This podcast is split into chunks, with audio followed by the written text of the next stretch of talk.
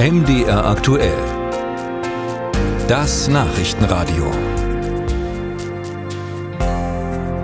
Die Thüringer AfD gilt nach Einstufung des Landesverfassungsschutzes als gesichert extremistisch und hat mit der Wahl Robert Sesselmanns zum Landrat in Sonneberg zum ersten Mal in ihrer Geschichte ein politisches Spitzenamt bekommen.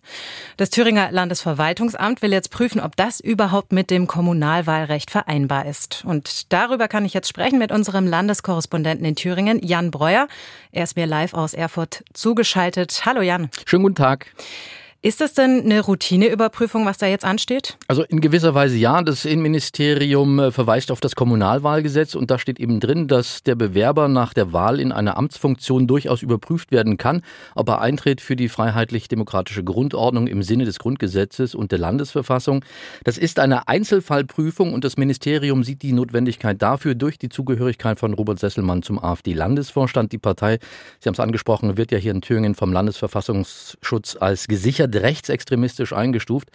Und dazu gibt es immer wieder Berichte und in einem steht eben zum Beispiel zu lesen, Funktionäre und Mandatsträger traten nicht öffentlich gegen das extremistische Gepräge des Landesverbandes und seine in erheblichen Teilen erwiesenen extremistischen Programmatik auf. Bemühungen, Extremisten durch parteiinterne Verfahren auszuschließen oder zur Mäßigung anzuhalten, habe es bislang nicht gegeben. Und deshalb will man das Ganze jetzt nur noch mal überprüfen. Das Thüringer Landesverwaltungsamt, das diese Prüfung durchführt, auch das haben Sie ja gesagt, kann dazu Informationen einholen vom Landesverfassungsschutz oder auch beim Bundesarchiv, um sich so eben nochmal ein detailliertes Bild zu machen. Aber hätte man das nicht vielleicht einfach schon vor der Wahl machen können oder müssen durch einen Wahlausschuss im Landkreis zum Beispiel? Naja, der Wahlausschuss ist zuständig für die grobe Überprüfung der gemeldeten Kandidatinnen oder Kandidaten für eine, in diesem Fall halt eine Landratswahl und guckt eben, ob alle Voraussetzungen erfüllt worden sind und die seien eben gegeben gewesen im Fall von Robert Sesselmann. Dazu heißt es dann aus Sonneberg, die Unterlagen waren vollständig und rechtzeitig eingegangen. Die Erklärung des Bewerbers zur Frage der wissentlichen Zusammenarbeit mit der Staatssicherheit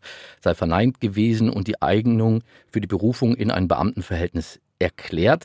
Das ist im Grunde auch, das sind die gängigen Kriterien für einen Wahlausschuss. Und daran hat man sich eben gehalten in Sonneberg. Theoretisch hätte man natürlich den Verfassungsschutz kontaktieren können, um dort weitere Informationen einzuholen. Aber A, fehlte dafür wohl die Zeit oder fehlt meist auch die Zeit, weil das die meisten Wahlausschüsse nicht machen. Und B, ist man gar nicht auf die Idee gekommen. Dann steht also jetzt nochmal eine Überprüfung an.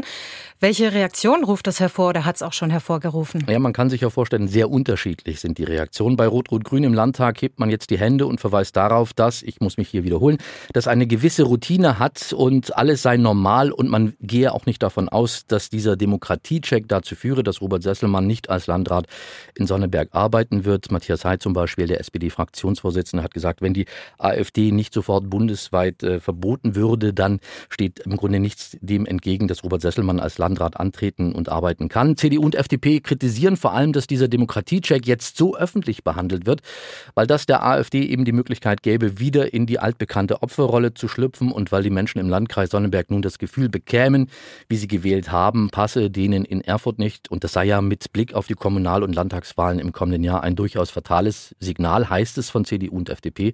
Naja, und die AfD, sie ist erbost, spricht von einer Humbug-Überprüfung, von einem rechtswidrigen Akt und will nächste Woche im Landtag das Ganze nochmal behandeln lassen in einer Aktuellen Stunde.